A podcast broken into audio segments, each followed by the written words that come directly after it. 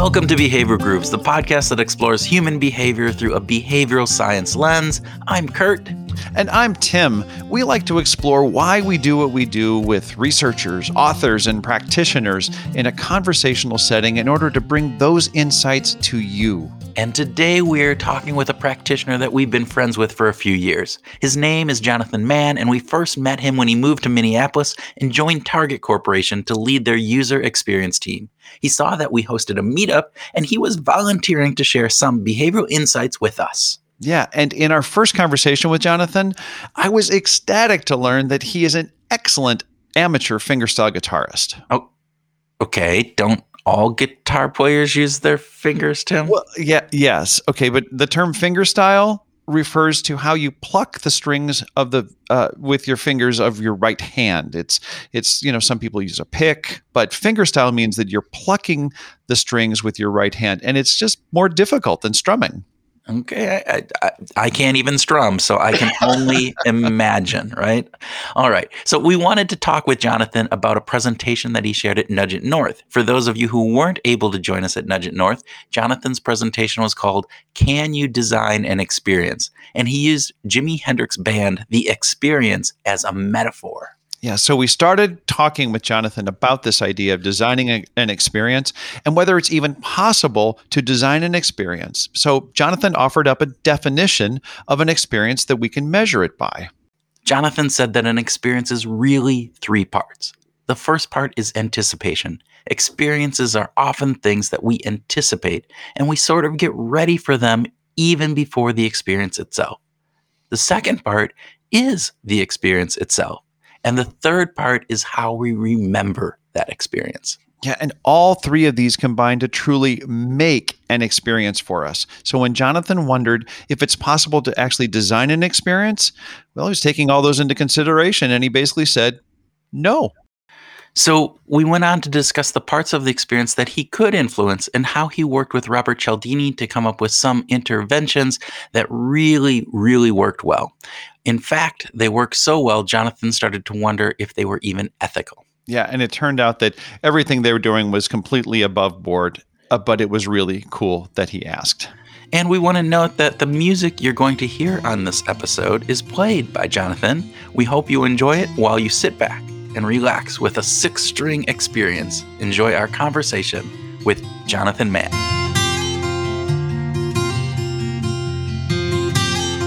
Jonathan Mann, welcome to Behavioral Grooves. Thank you so much. It's a pleasure to be here. Pleasure to be back, and we're glad you're in studio this time. Well, virtual studio. Virtual studio. but last time we, we had you on, but you were presenting at one of our meetups, and we took that recording. So this is an actual time where we get to ask you questions, and you get to seal the whole experience of a Behavioral Grooves podcast. How about that? I am super excited. Yeah, I can tell. you can tell with that. That so so let's start with that uh, that experience with our our famous speed round. All right, Tim, yeah. do you want to do you want to go? Sure, sure. Uh, Jonathan, coffee or tea? Both. Both. Is is time of day, day of the week? morning, tea for lunch. Wow. Okay.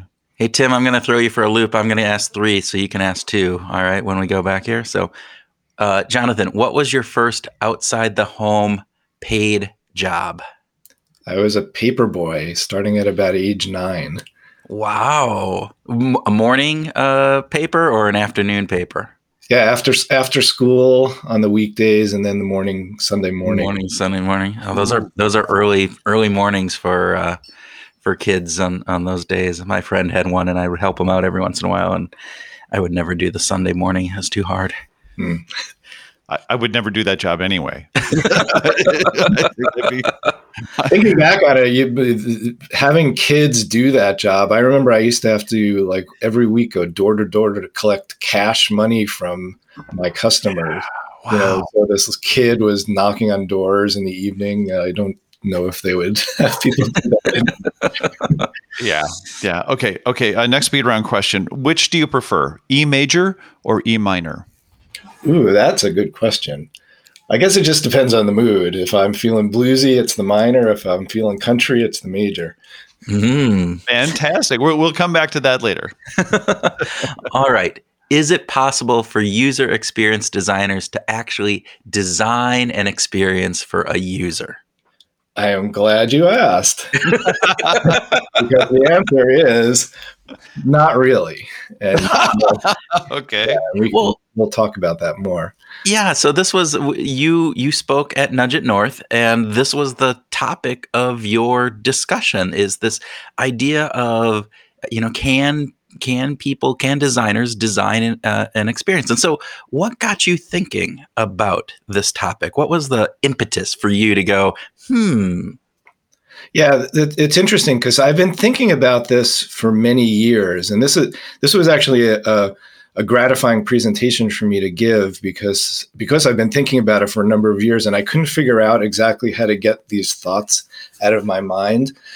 but I've been a user experience designer slash user experience leader for many many years. Um, you know, fifteen or so fifteen or so years, and it struck me that we have this thing in our title, um, user experience designer, and there are other experience designers. There's customer experience and enterprise experience, et cetera. But we all have this thing in our title, experience designers. And I'm like, is that something you can really do? And one of the things that I did um, at one point was I asked a bunch of people on my team, what is experience? Like what is what is the word experience? We have this thing in our title experience designer. Like what is this thing that we're supposedly designing? And a couple of the answers i got were an experience is something you go through. It's a process or an event. Uh, another person said it's a collection of impressions that are taken in by your senses as you move through time. Another person said it's a series of events that a person has put through. Um, that can lead to a feeling that's either positive or negative. So, and and I have ten or a dozen of these, and so as you could tell, it's interesting because there's not really a common definition of experience if you ask a whole bunch of people that. And I'm like, well, that's interesting. Well, these aren't just random people. These are people on your team, right? Exactly. These are people that are actually these doing are- the work of designing user experiences. Right, exactly. And so so it's it was it was striking to me that we supposedly have this job and you know unlike an interior designer for example like you know the, the kind of kind of a good definition of what that is um, but an experienced designer and then and then you know if you think about some of these definitions one thing that they do have in common um, some of those ones that i just rattled through is they're talking about this internal feeling that you have.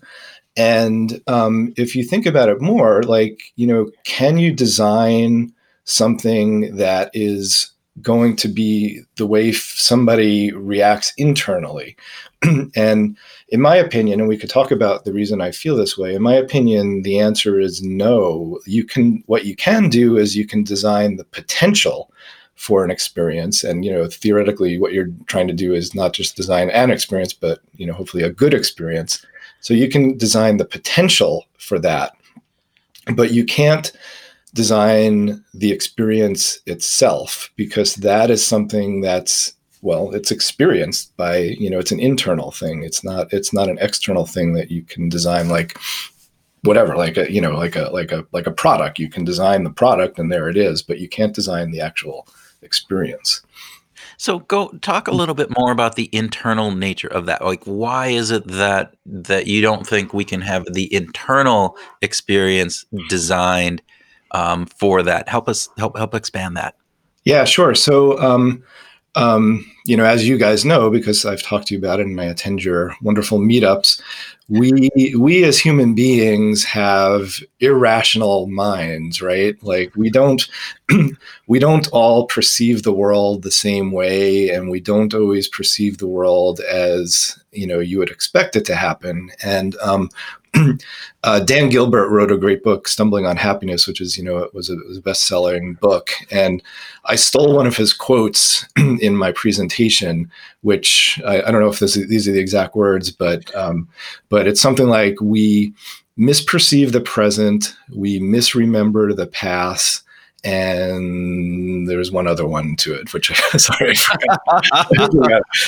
We- We'll look it up. we, can, we can look it up but but but essentially what he's saying is is that Um, and and you know this this is this is one of the foundations for my my thinking around it is that um, you're in the present moment and we as human beings will misperceive like what's right in front of us. So that's one of the reasons that it's it's difficult to impossible to, to design an experience because you're going to misperceive it. And then another quality of an experience is your memory of that experience. And one of the important things about that is that we don't always remember things the way they actually were. So we if the fact that we're misremembering it means that this experience that we supposedly have you're not going to remember it just like you know like a movie that was in front of you. It's going to it's going to vary over time. And then similarly your expectations about it you're going to think about the future and it's going to be it's not going to be exactly how you anticipate it. So all of those things conspire to make it difficult to impossible to design something predictably that somebody's going to experience and remember the way you want it to happen. So what is your job then. If if if you if you have this title yep. leading a, a, group of people who are supposed to be user experience designers what are you actually trying to do? So like i said earlier what we really are trying to do is increase the potential for a good experience. And so maybe that's splitting hairs with some people. And indeed you know i myself just continue to call ourselves experience designers you know but if you were to really make our job title accurate, we would be called, um, I guess it would be potential user experience. right. Hux, P-U-X or something. yeah. Yeah, not not UX, not EX, not uh, CX. No, it would be PUX. Yeah. yeah. I, I, think that, that that's a pretty great way of thinking about it. The uh, so, something that you you you brought up here is that we have these misperceptions, uh, past, present, mm-hmm. and future, and yet you're tasked you're you're tasking your team with trying to create the potential for something. How are you going about that? What what what do you think are the best practices around trying to guide and create that potential user experience? Well, let me let me like back up just a little bit before I answer that directly. So so one of one of the concepts that that I learned as I researched this topic quite a bit was um, it's a fallacy to think about um, an experience as being just the present moment like you know we're have you know the three of us are having an experience right now and we're in the present moment right right now. But our totality of this experience needs to be thought of as both uh, as the anticipation of it. So we're thinking about it and we're we're you know having thoughts and fears and whatever about the experience we're about to have. Then we're having the experience itself and then we're going to have a memory of the experience. And um, I believe that the experience is a conglomeration of all of those three things. So it's the anticipation, it's the experience itself, and it's the memory. and the most important part of it as an experience designer or potential user experience designer is to con- to focus on having a good memory of the experience because that's what you're going to take away. And if you think about doing things like driving engagement and hoping that people come back to experience it again, um, you mostly want them to have a good memory of, of the experience. So that would be skipping to the end. That would be my advice, you know, for thinking about, a, you know, a, being a, a great potential user experience designer is to focus on the memory. Yeah, cool. Which is different than focusing in on that present moment. And I, we've talked about this in the past, but there's this idea, and, and I use this example of going camping, right? You, you, you anticipate, you, you, plan for your camping trip, you, you, you get excited about it, you're getting all your gear ready, kind of anticipating this wonderful camping experience, hiking, canoeing, whatever it is that you're doing.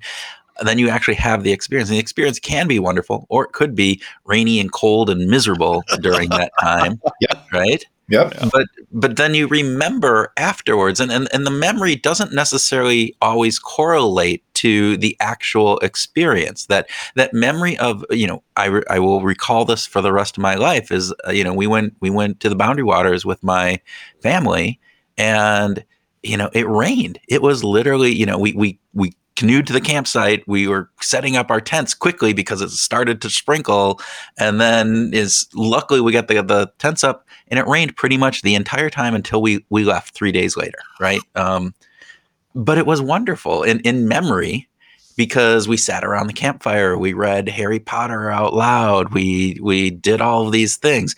In the moment, I'm sure it, we were miserable. You know, it was cold. It was, uh, but what we remember are those moments that we we take out. And so it, it's a very different experience of the, that you have. So you can you can take a, a, horrible experience and actually the memory of it can can be good. So I now ask you, you're not trying to create horrible experiences that have have good memories, right? You, but you're trying to look at that memory um, or the, the remembered part of this this more than just the experience part. Is that is that what I take away? Exactly. Yeah. I mean, of course, you want to, you know, design the present moment that the person's going to go through um, to be as good as possible, or potentially as, as good as possible. And you know, there are heuristics and best practices for for that. You know, and user experience designers are great at that. You know, and you know, making things uh, usable and easy to understand, et, et, et, cetera. But it's important for for experience designers to keep in mind that what you think people are going to experience may not be that exact thing. And then to your point, Kurt, um, they may remember it very differently than they actually experienced it. And you know, you gave you gave a good example, and and that's in, that's indeed very true. And that that was actually one of the things that that I learned uh, from from one of my articles, which you know I think you guys are going to give a reference in your in your in your notes. Um, was that anticipation often drives memory. So, mm-hmm. you know, in your boundary waters example, you likely had uh, like this amazing anticipation of a great experience. Then you didn't have the greatest experience, but you remembered it similarly to your anticipation. And um, that was that was uh, that that was that's a common human trait. And you know the example i give when in my presentation is of a wedding. So same thing as what you described like you'll imagine your wedding you'll anticipate your wedding to be this wonderful thing where it's a beautiful spring day and everybody's smiling and you know the flowers are perfect and the food is perfect and everybody has a wonderful time. But what really happens is, you know, your uncle Fred takes too much prime rib and, you know, cake falls over and, you know, somebody's phone rings during the ceremony, or, you know, all those things happen. But your memory will probably revert to something closer to what you anticipated, just like what you described. Yeah. I, I wanted to roll back the the pages a, a, few years. You've been doing user experience work for for many years. You worked with Target, you worked with PayPal, and you you actually did some research with with Robert Cialdini, yep. and and I, I've got two questions along these lines, Jonathan. One is, what got you interested in applying behavioral science to your work, and then how did you connect it, get connected with this um, this ASU uh, god of research, you know? yeah. Well, that's one of my favorite stories because that's what got me into behavioral design in the first place. So, um, what this was at when I was at PayPal. We were we were looking. Uh, I won't go too deep into into into it, but we were looking to drive a certain behavior for how you know how people would use their PayPal account, and we were getting very frustrated because me and my team, we did a great job, you know, not to toot our own horns, but we did a great job at designing the the flow to do this to be as easy as possible. And indeed, that did drive quite a bit of of conversion, you know, conversion being, you know, you you people that completed this this flow. but you know, just to state the obvious, you can't you can't complete a flow, you can't complete a task if you don't start it. And we were struggling, you know, we so once once somebody started the task, we had a lot of success in getting more of them to finish it. But what we didn't do was get people to start the task in the first place. And you can't do that through user experience design. That's that's a behavioral nudge. And um, we tried all sorts of things, the marketing team and I, to try to get people to take that step. And what we were doing, you know, as as you guys very well know, we were we were doing the uh, we were we were doing system two um, um, design. We were giving people a lot of facts and hoping that those facts would drive their behavior. And we just tried all these experiments, these A B tests, multivariate tests, and none of them worked because we kept throwing facts at people and people were just like whatever i'm you know i'm going to go my merry way because your facts are not compelling. And so then I read this article um, by by Cialdini, his fa- his famous towel experiment that he did in Phoenix in a Phoenix hotel, and um, um, I, am assuming you don't want me to go too deep into that. Uh, I think, well, you know, for for people, the it was basically saying, look, it was pure uh, looking at at peer norms and saying, hey, people in this hotel room reuse their towels 70 some percent and you get a much higher uh, use of reusing th- those those towels than you did if it was just a general reuse or if you use some other messaging like how good this is for the environment etc so. Right exactly. And um, um, i stumbled across that that article and when i when i read it i had this weird revelation is like you know this is first of all, it's fascinating, and but moreover, this is kind of like what we're trying to do at PayPal because we're trying to get people to do this a little bit of extra work you know in this case like hang their towel back up instead of instead of dropping it on the floor. And um and on the surface it's good for the business right? Like you know the hotels want you to reuse your towel ostensibly for environmental reasons, but they also probably save money because it's less laundering costs, et cetera, less work for less work for their staff. um, similarly, you know, this this this behavior that we wanted for PayPal was also good for the user, but it was also good for PayPal, and so.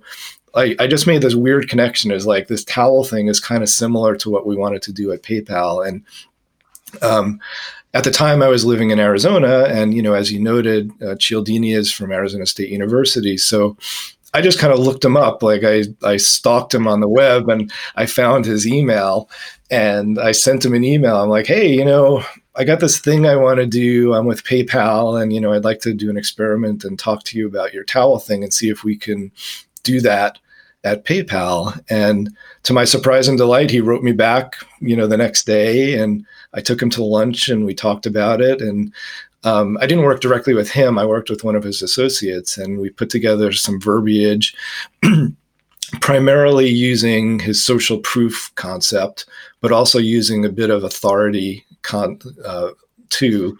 And long story short was it was wildly successful and drove millions of dollars in profit, and that made me a believer. Wow. Wow. So it, it, you were, would you, would it be fair to say you were skeptical in advance of that? Um, I don't know about skeptical because, you know, I obviously initiated it and, and I saw the success that he had with the towel thing, but I can tell you that certainly my coworkers were super skeptical. Uh, and um, um, I was actually really amazed by the results. And one, one of the things that was that was really amazing was not only did it drive the behavior right away, but the behavior stuck with people longer term. So like it was this kind of seeding of this information um, um, it got people to do the behavior, but it got them like if you looked at them longitudinally, it, it, got them to stick with the behavior longer term as compared to people that didn't see that message. So I thought that was fascinating also and and unexpected. Yeah. So Jonathan, you've been using then behavioral science as part of your repertoire as a as a potential uh, user designer, experience designer, right? So when you're thinking about this new concept that you have, right, of looking at we really need to be thinking about the memory aspect of it. Are there any any behavioral science principles that you are finding work better in this area? Is this something that you're still exploring? What are you finding in that that area? Um, it's something I'm still exploring. Um, um, in the talk that I gave, I gave a few tips for for that. One is probably very well known to people, and and indeed, I think it it has become more of the repertoire of experienced designers, which is you know the peak end rule. So, um, ending with a bang, you know, ending with an awesome experience can often make up for you know fair to middling experience beforehand and usually has the effect of a good memory of the experience so like thinking of your boundary waters um, like even if it was raining the whole time if towards the end the sun came out and you know you caught a fish or something like that would that would make the entire experience seem great in in, in your memory yeah yeah yeah. What else? Yeah. Can, keep if you could keep going, that'd be great. Uh, continue to share these tips. Sure. Um, so another, which I thought was interesting, is to add uncertainty, which you know is is sort of counterintuitive.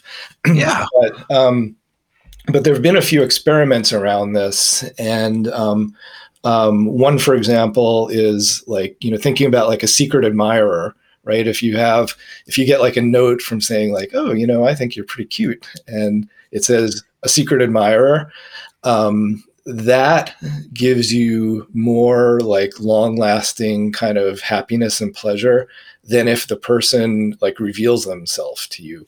So there's like what happens uh, according to these studies is like people tend to keep thinking about them and remember them more positively because they're thought of as rare and unusual. And there's this little unfinished business that keeps things circulating in, in your mind. So having having a bit of uncertainty can can sometimes drive a positive experience and a, and a memory of that too. Yeah, that's almost like the Zeigarnik effect, which is that that the unfinished part, right? So the this idea of, you know, um, Hemingway would always famously end his writing sessions mid sentence because it, it, he didn't finish that. And so then overnight, his brain is working on how are we completing that sentence. And there's lots of research that points to unfinished things get more processing in our subconscious and various different aspects of that. So sounds like uh, this uncertainty aspect, the secret admirer piece, is your your brain is trying to figure out what is what is going on and, and actually continuing to process that more so than they would if it was oh it's Jane or it's Tom or whoever it would be that's final. I get it. I know. I make an opinion of it, but on you know, secret admirer could be could be Tom, could be Jane, could be you know Brad Pitt for all we know. Who knows, right? So, yeah, exactly, exactly. what else? What, what, what other what other tips do you want to share with us? So another another thing that I came across, which I found was fascinating, was this isn't necessarily to drive a good memory, but it's just to drive the memory in and of in and of itself. was to avoid asking people to explain the experience after afterwards. And so there was a fascinating study where you know those kind of paint chips that you get um, mm-hmm. you know, at, at, the paint store. So people were shown whatever it is, let's say yellow. They were shown a, sh- a shade of yellow, and then they were asked to pick you know that shade of yellow from a from a scattering of paint chips that were in front of them. And those who were first asked to describe that yellow you know whatever it's light or dark or mustardy or whatever um, did worse than those who were not asked to describe it. So somehow the act of describing it could somehow overwrite the experience itself so as you're describing this thing, which we've already talked about, is a bit ephemeral and often misperceived, it you will sometimes write in your brain the wrong memory. And then you know as you're describing it it becomes implanted as the wrong memory. Wow. I, th- that's an, another interesting fact. Like you think about wouldn't you want people to to go back and to rethink about that and to to reframe that? But to your point, right? That it it overrides, and if it's wrong, and if it's in the negative perspective, that's a that's a bad thing to happen. Oh, Yeah, cool. there was there was some work in in Germany a bunch of years ago when uh, researchers asked married couples to reflect individually. They they gave one group uh, uh, uh, the task of list uh, 15 things that you absolutely adore about your your partner. And they gave another group uh, list three things that you absolutely adore about your partner, and then and then they had another group. They said list 15 things that you absolutely hate about your partner, and then another group was list three things that you absolutely hate about your partner. And the people who were were tasked with listing 15 positive things had a higher divorce rate than those who only had to list three things because they got to three, four, five, six, um, seven, eight, and they they they really felt like, wow, I don't have 15 really great things to say about my partner. I, maybe I shouldn't be married. And and the ones who actually listed 15 things that they really hate were like, well, this is just life. You know, they, so uh, so it, it had a it had a weird effect of of tasking people with with things that should be positive ended up actually having you know to, to reflect back and to have these memories actually had a, a, a counterintuitive effect so I, I think that this is a really astute astute thing that you've integrated into this list jonathan I, that, that's what i'm saying Yeah, thanks.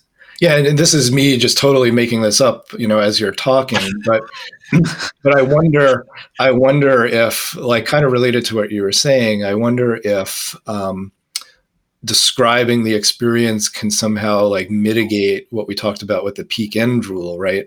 Like, if you experience the peak end rule and you just let it fly, then people are going to have this wonderful memory of their experience, which you know may may or may not have been uniformly wonderful.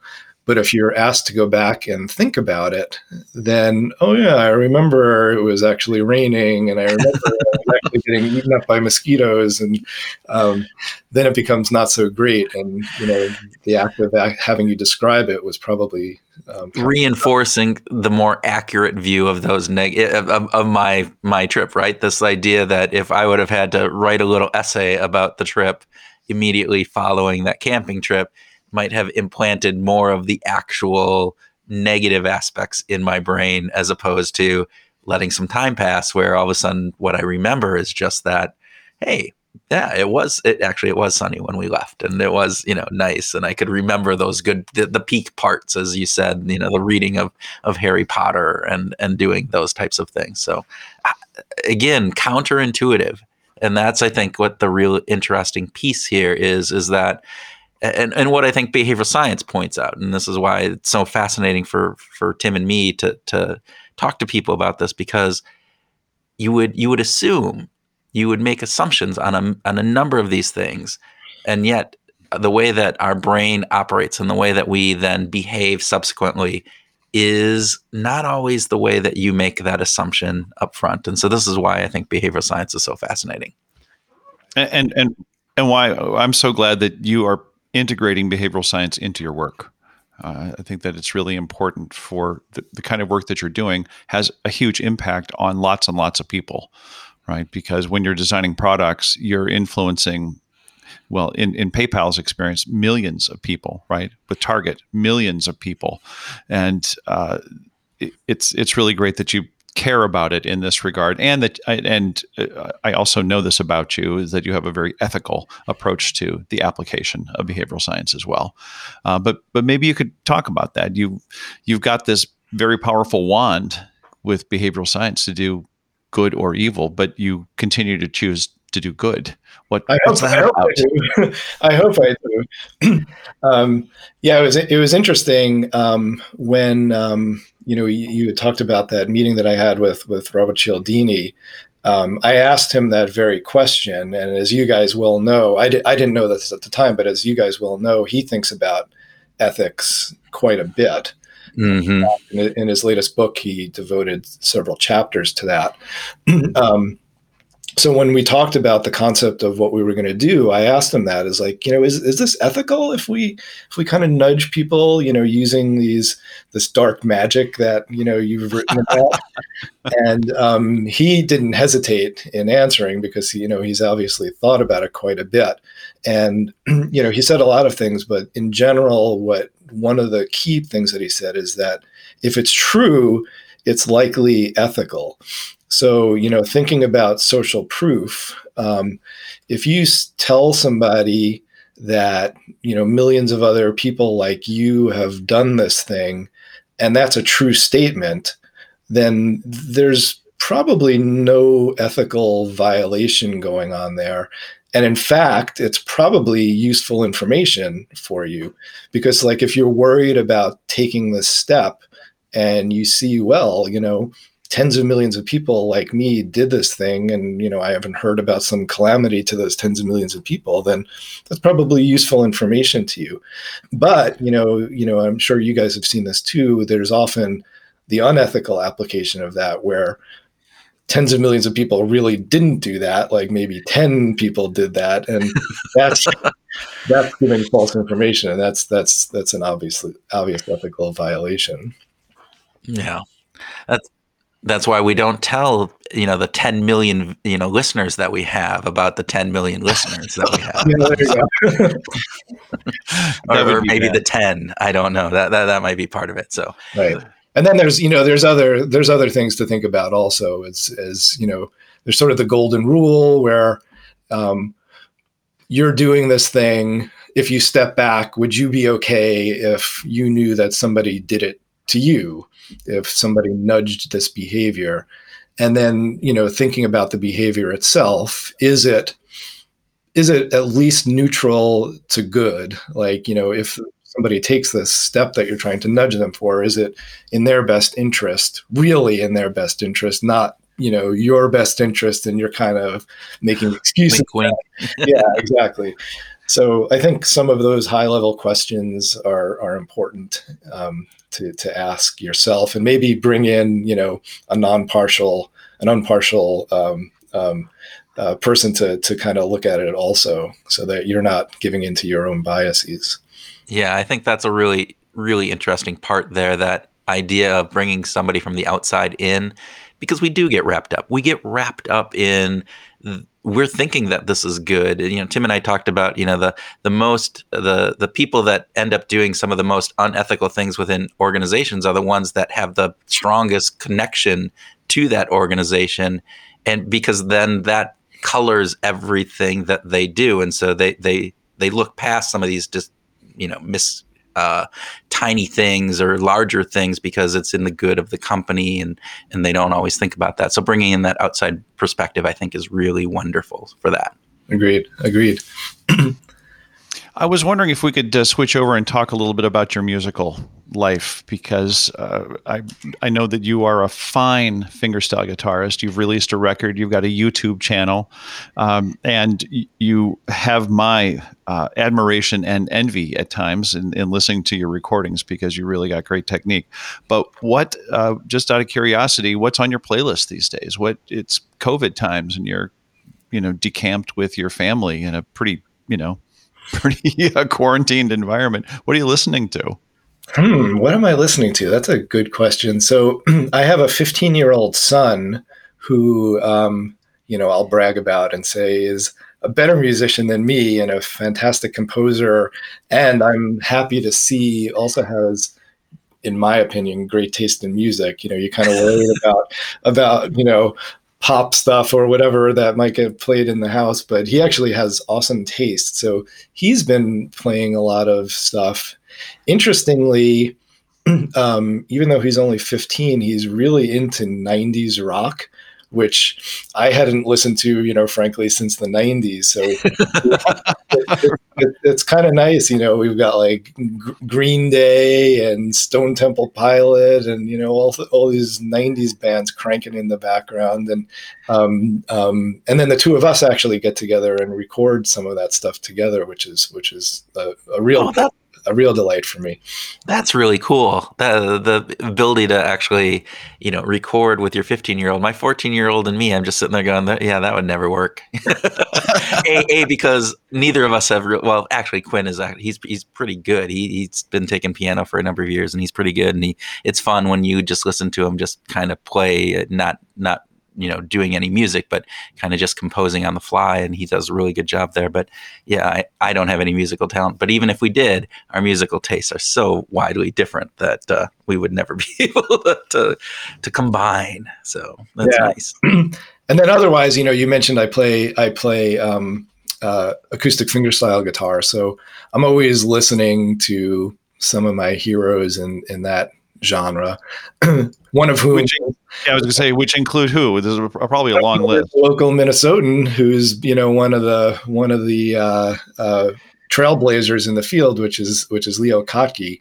So I I'm, I'm always listening to Leo na- now and again, and you know he's I, I can't remember what part of Minnesota he's from, but he's he's he's one of our local local talents.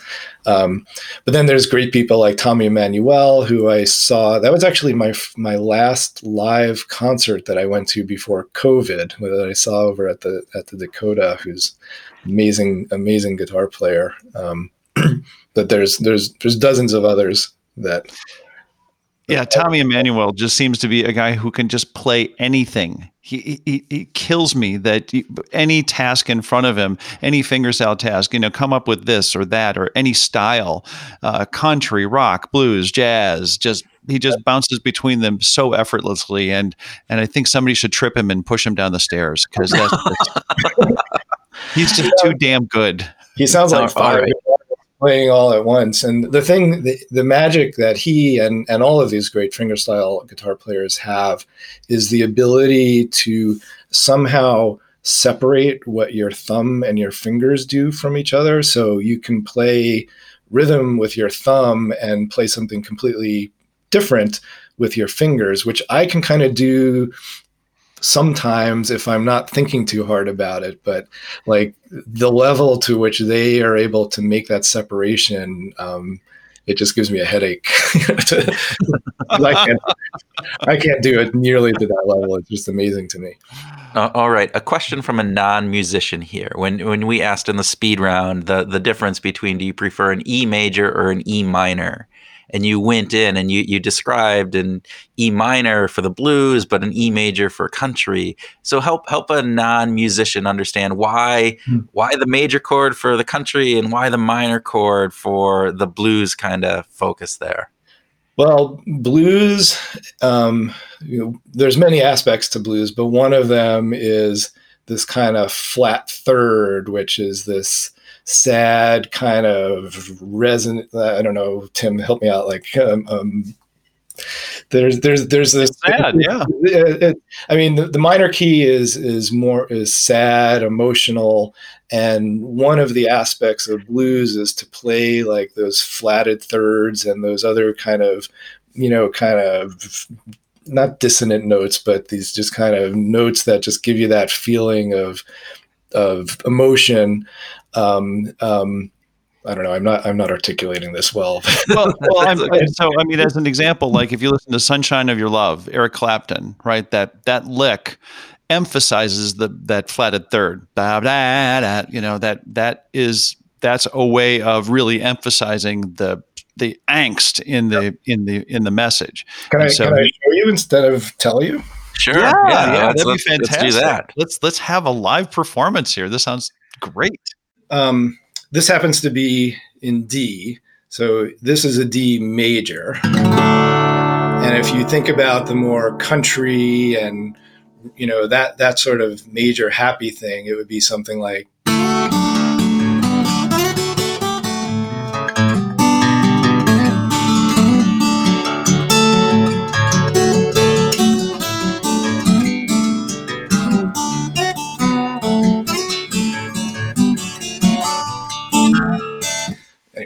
I'll fly I, away. want to slap my I want to slap my thigh and just get going with that. Yeah. But then if you think about so this is the same key, but if you play it bluesy, you would do something like with the, with like a, a flatted third, which would be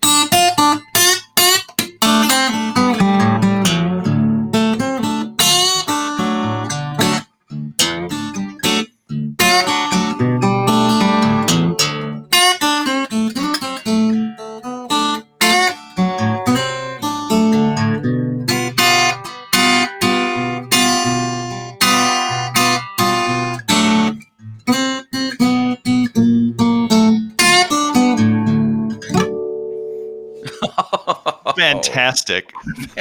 Fantastic. Yes. So you can hear the difference, both in the same key, but very different feels. And it's really just, you know, the notes you play in the scale, the feeling that you give to it. But but in general, the minor is the more bluesy, the major is the more country happy, upbeat thing. Thank you for that. That that see see Tim can talk about that for months on end, and I I you know the demonstration just made it very clear for me. So thank you. Best ever, best ever, Jonathan. Thank you. That's fantastic. And and and with that, we want to thank you so so very much for for being a great guest and for sharing your your uh, user experience and non-user experience and potential user experience tips with us, our listeners today. We really appreciate it. My absolute pleasure. Thank you guys for having me.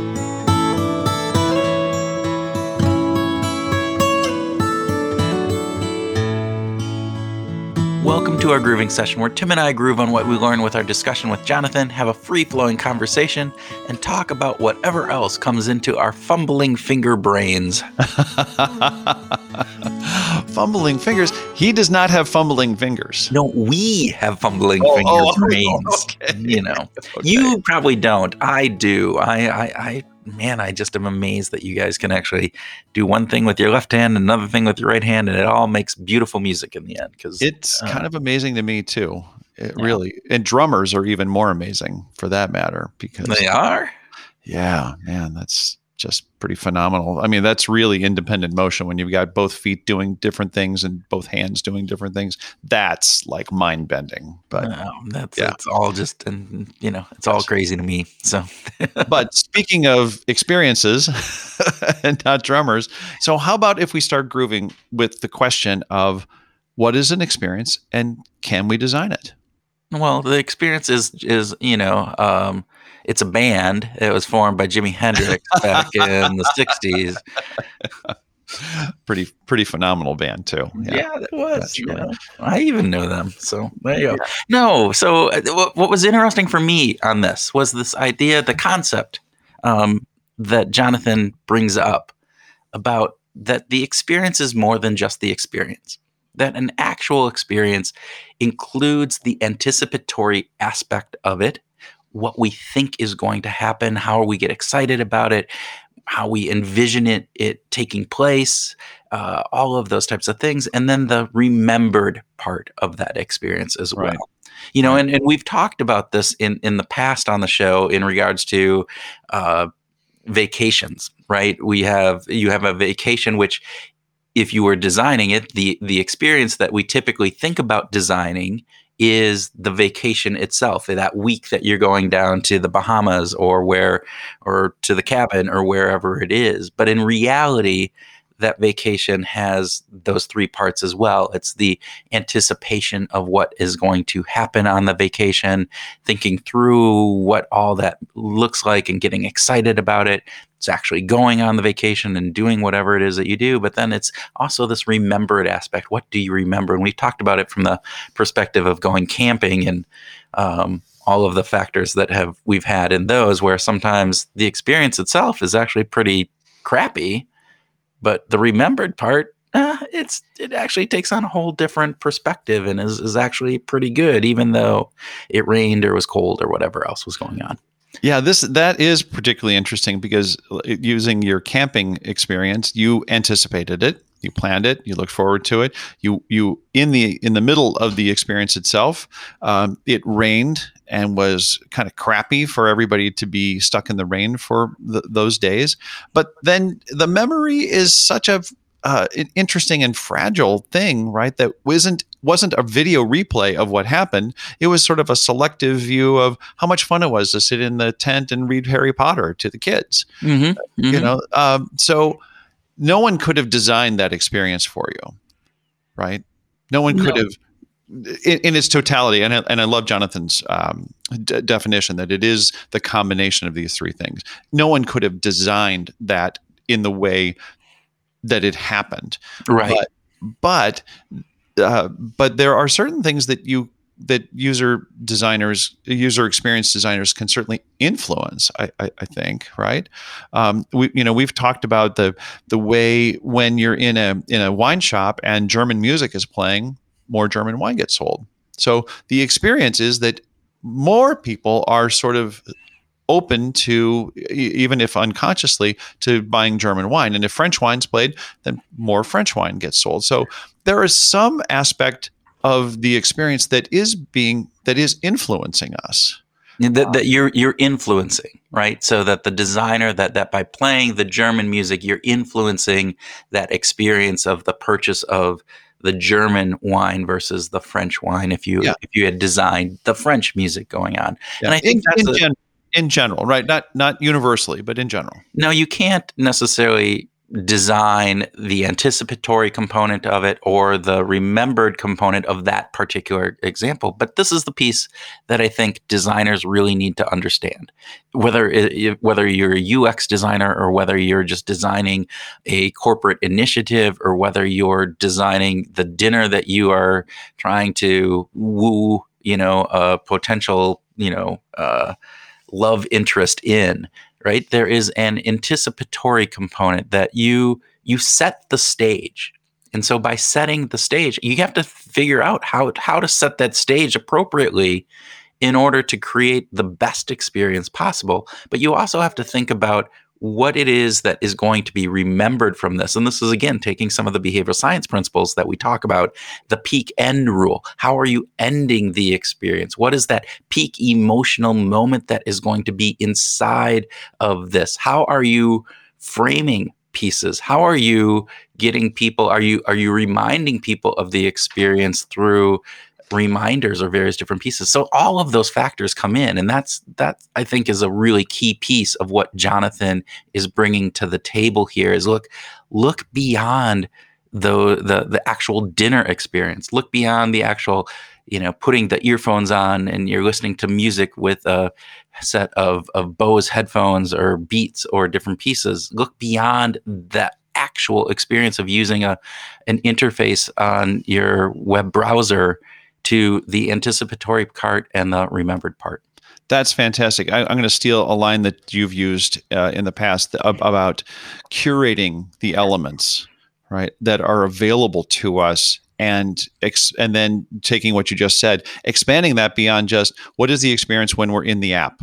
Okay, so mm-hmm. I'm, I'm open up an app, and a user designer might be thinking, okay, so what how, how do we get them to go from A to B and then from B to C? And, and, you know, how can we reduce friction? And those are good questions to ask. They're just not the whole story. And what Jonathan reminds us of is it's a bigger picture. What what are people? What kind of baggage are they bringing to the table when they come to the app? When they open the app, where are they coming from? Yeah. Right. Uh, which, and, and, then where are they going afterwards? What which, what's the, the remembered self? Yeah, which gets into Cialdini's persuasion, right? Absolutely. Is this idea that and priming in general, what comes in advance can influence what comes after. So so you go, well, the anticipatory, that's that's one thing, but you can actually change how people experience uh, an experience. uh, yeah. I like tongue twister there. The but this idea that you can prime people to be more appreciative of it or to notice certain aspects of it, or as in the German or French music playing in a wine shop, actually influence the behaviors that happen within that um, moment or that experience. So, those are all really key things to be thinking about and as a designer taking into consideration. So, again, it's that curating of of the elements that go into an experience all of that experience if you think about it from Jonathan's perspective, which is way before to way after the actual experience itself. Absolutely. Uh, you bring up Cialdini, and I'm so glad you did because that was really fun to hear about Jonathan's experience with him and uh, how he talks. He even said, uh, to my delight, uh, Cialdini writes back. and the next day I took him to lunch. It's like, yeah, he's a real human being. He's not just a just an icon, which which I thought was pretty cool. But bringing up all those things was really important, and it also it brought me back to a, an experience that I had in the uh, Sequoia National Forest, where I saw some some uh, signs that said 90 uh, th- that said uh, we are losing our precious resources to people who steal pine cones from the forest floor so please don't steal pine cones and And Bob Cialdini actually did a study with the Petrified Forest on this very same issue, where they had these signs that said, you know, uh, don't be like other people who steal our, you know, steal the rocks because this is the museum basically. This is the forest itself. So don't do this. And and it was horrible, right? Because they they just thought by calling out the bad behavior that they would stop people from doing it. But it wasn't until they changed the messaging to like 99% of all visitors don't steal petrified wood. Did people actually start to reduce their stealing? And i wish they would do that in other national forests like the sequoia national forest. It's like they could have learned. They could have learned from their national forest buddies. I don't know. Well and you know what's interesting about that and and cialdini talks about this is look you you are doing a couple different things by saying hey all these people, you know, all these other people are doing it. It's a social proof statement. It also is a scarcity aspect. Well, I better get my pine cone now because they're all going to be gone, be gone. when I come back because all these other idiots are right. doing it. So I'm going to get mine versus, you know, doing the the alternative of saying, "Hey, that your pine cone that you are going to um, be like the rest of everybody else. The social proof is actually on the the numbers positive of people side. who are, are doing the right thing, which is, and actually the, the fact mm-hmm. of the mm-hmm. matter is, is yeah, pine cones might have been stolen, but the vast majority of people that go to Sequoia National Park don't take the pine cones. It's, it's a select few. Yeah. Um, so yeah, I mean, those are, those are the interesting pieces. And this is where behavioral science, I think can be very impactful across a number of uh, in just different situations, right? It's not just in consumer behavior at uh, the supermarket. It's not just in employee engagement initiatives. It is in our national park services. It's in government issue elements. It's across the board because it's all about human behavior, and that's really leads a, a major portion of or fills a major portion of our waking lives actually Absolutely. every single moment of our waking lives. Constantly, constantly, consciously or unconsciously. It's it's all there. Uh, Kurt, what else did you want to groove on? Well, you know, I think the the big piece is, and, and Jonathan brought this up, right? How do you know if an intervention that you're doing that is applying some of these behavioral science principles is an ethical um, intervention? And that's something that we've explored a ton, but I really like Jonathan yeah. had a yeah. really clear look. Three rules to consider. One, one is it true? So is it verifiable? Is it is it factual? And he and he took these from from Cialdini. Um, but you know, is it true? So if you say that the vast majority of people aren't taking pine cones, if it's if that's not true, if more than 50% of people are actually picking up a pine cone, then you can't state that, right? right. That isn't a bad, factual right. statement. So don't make shit up, right? Would you yeah. mind? And then the second rule is would you mind if it were done to you? yeah, the, the, the, golden the golden rule thing. Yeah. The golden rule. And then the third part is it really in the best interest of the other party? And he is talking about, you know, his work with PayPal and various different pieces. And yeah. So if, if people did this behavior that they want them to do, not only does it serve the company well, but it is, it, you can actually point to a benefit that it does have for the people signing up on that. Yeah, and there is um, th- this kind of gets into nudges a little bit. We uh, we have talked a little bit about the idea that to some degree nudges can be moralizing. There can be a moral context to to nudges and and things like this.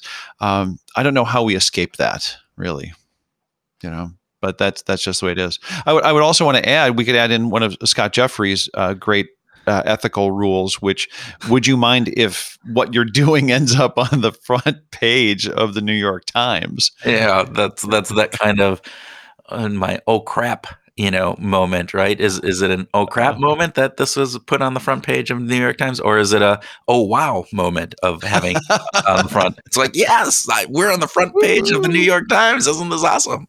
Um, which is one that I've actually we've we've used that as part of looking at some incentives. And when you think and talking with executives about incentive design in some of the work that I've done, that's the question that gets asked. Particularly, uh, there's been a lot of uh, focus in on group travel and, and these these high end rewards yeah. and various different pieces and they're going well how would that look if it was hey company x you know sent 300 of its top performers to hawaii at a cost of x thousands of dollars does that look good um, neutral or negative if it was put on the front page of the of the new york times or the wall street journal Well, and and the fact that you and I have both had clients that when they did those trips, they chose not to have any signage that advertised their company name.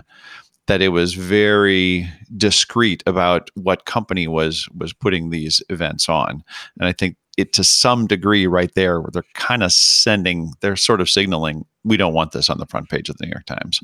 Yeah, but Yeah. but and and you can then look at the alternative and go, you know, it how it gets framed can make a big difference. And so again, that front page New York article could be framed from an incentive perspective, you know, big pharma spending your hard earned, you know, m- or charging exorbitant prices for their drugs to send, you know, people to Hawaii to party Yeah. or it could be um, framed in another way of saying, you know, hard work pays off with big rewards for you know people, you know, making a difference in the world of uh, pharma. Yeah, or or another headline could be top performers are rewarded uh, in order to en- continue to engage them uh, to do great work. Yeah. Yeah. So all three of those, they're going to have a different piece, which is maybe not so good about thinking about the headline on the front page of the New York Times as a good arbitrator because you could think of the different ways that that could be framed. But those are the pieces. So going back to the experience, right? What is what is the anticipatory component of that? What is the actual component of it, and what is the remembered component of it? Excellent. That's that's fantastic. Okay, uh, hang on, Groovers. We are going to have a bonus track coming up in just a second. and and listen to the great music that is going on in between here.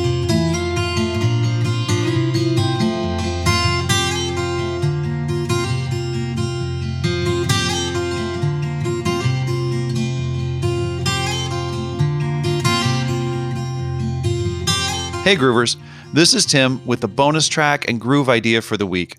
In our conversation with Jonathan, he asked us to consider something wonderfully philosophic. Can one human create an experience for another human? Disney hires what they call Imagineers, but not experienciers for good reason. It's very difficult to imagine actually creating an experience for someone else. Jonathan brought the importance of the anticipation of the experience, the experience itself, and the memory of the experience as the three legs to the experiential tool. It makes sense to us. We know that the remembered self is one of the most important reasons that we do anything. How we'll remember it is important.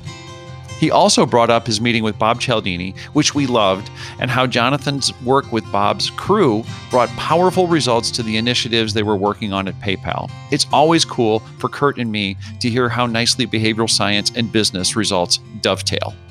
And lastly, we got to hear Jonathan play guitar. His fingerstyle abilities are very fine, and that the part of the conversation really enriched my heart. It still does when I listen to the very bright tones of his instrument and how they flow into the microphone. It was really wonderful stuff. For your groove idea for the week, Kurt and I would like to ask you to be aware of your decision making and to what degree your anticipated memories influence your choices. In other words, try to catch yourself wondering whether a decision you're going to make today will influence what will make you feel a certain way in the future. Will looking back on your decision make you feel good or bad? And how does that influence the way you decide right now? Well, that's it for another episode of Behavioral Grooves. Thanks for listening, and we hope that this week you go out and find your groove.